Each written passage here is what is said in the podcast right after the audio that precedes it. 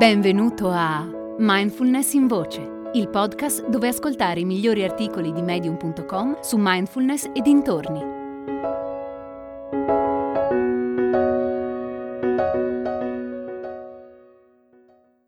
Mindfulness a microdosi di Randall Jay Sokoloff. Sto facendo esperimenti con un'idea.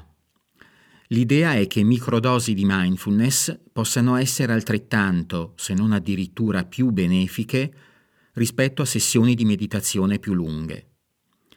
Il microdosaggio è una tecnica farmacologica che prevede la somministrazione di farmaci a dosi talmente basse che non producono effetti a livello sistemico, ma sono comunque terapeutiche.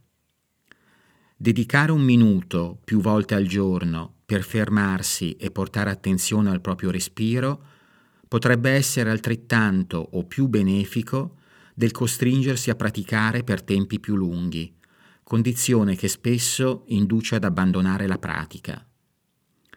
Abbandonare la pratica vuol dire non trovare più il tempo ogni giorno per coltivare quelle risorse mentali necessarie per vivere pienamente la nostra vita. Vuol dire identificarsi sempre di più con pensieri ed emozioni e quindi diventare più reattivi, cioè più stressati. Microdosi di mindfulness possono aiutarci a sviluppare più risorse mentali per poter affrontare le vicissitudini fisiche e mentali che la vita ci presenta ogni giorno.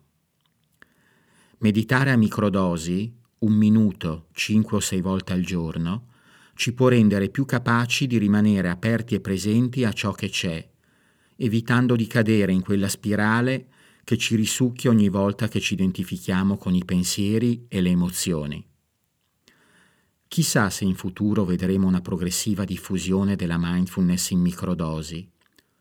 Mentre la meditazione sta diventando uno strumento sempre più utilizzato anche in ambito medico, il microdosaggio potrebbe aiutare chi non può meditare a lungo a ottenere gli stessi benefici che derivano da sessioni di pratica prolungate.